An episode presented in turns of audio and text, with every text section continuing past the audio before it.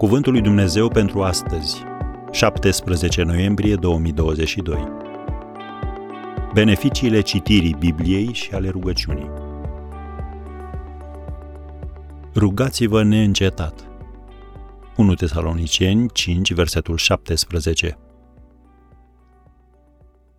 Zilele în care teologii timizi se plecau în fața Dumnezeului științei au apus de mult. În zilele noastre, adevărații oameni de știință afirmă cât de ingenios este Dumnezeu și cum principiile sale stau în picioare în fața luminii pătrunzătoare a analizei științifice. Andrew Newberg, medic specialist în neurologie, care a studiat relația dintre fenomenele spirituale și creier, a demonstrat că noi am fost creați să interacționăm fizic și mental cu Dumnezeu prin rugăciune și Sfânta Scriptură.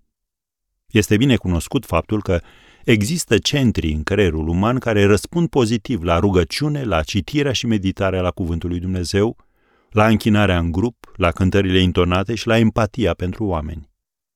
Și dr. Newberg crede că practicarea credinței personale este cel mai puternic mod de a menține creierul sănătos lobul frontal al creierului este responsabil cu focalizarea atenției, cu gândirea rațională și cu luarea deciziilor.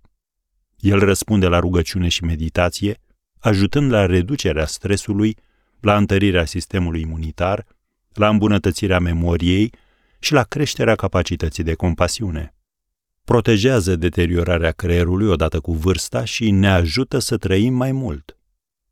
Cercetările lui Newberg indică faptul că rugăciunea de cel puțin 12 minute pe zi încetinește declinul creierului odată cu vârsta. Rugăciunea și citirea Bibliei dezactivează zonele din creier responsabile cu mânia, vinovăția, anxietatea, depresia, teama, resentimentul și pesimismul.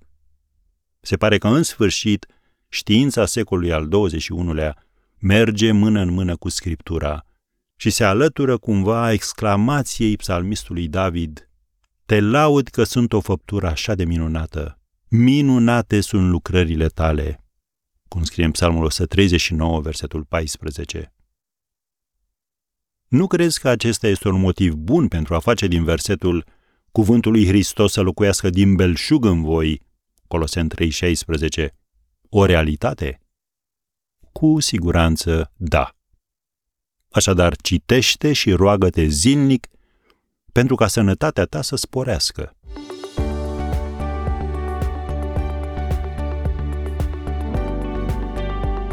Ați ascultat Cuvântul lui Dumnezeu pentru astăzi, rubrica realizată în colaborare cu Fundația SER România.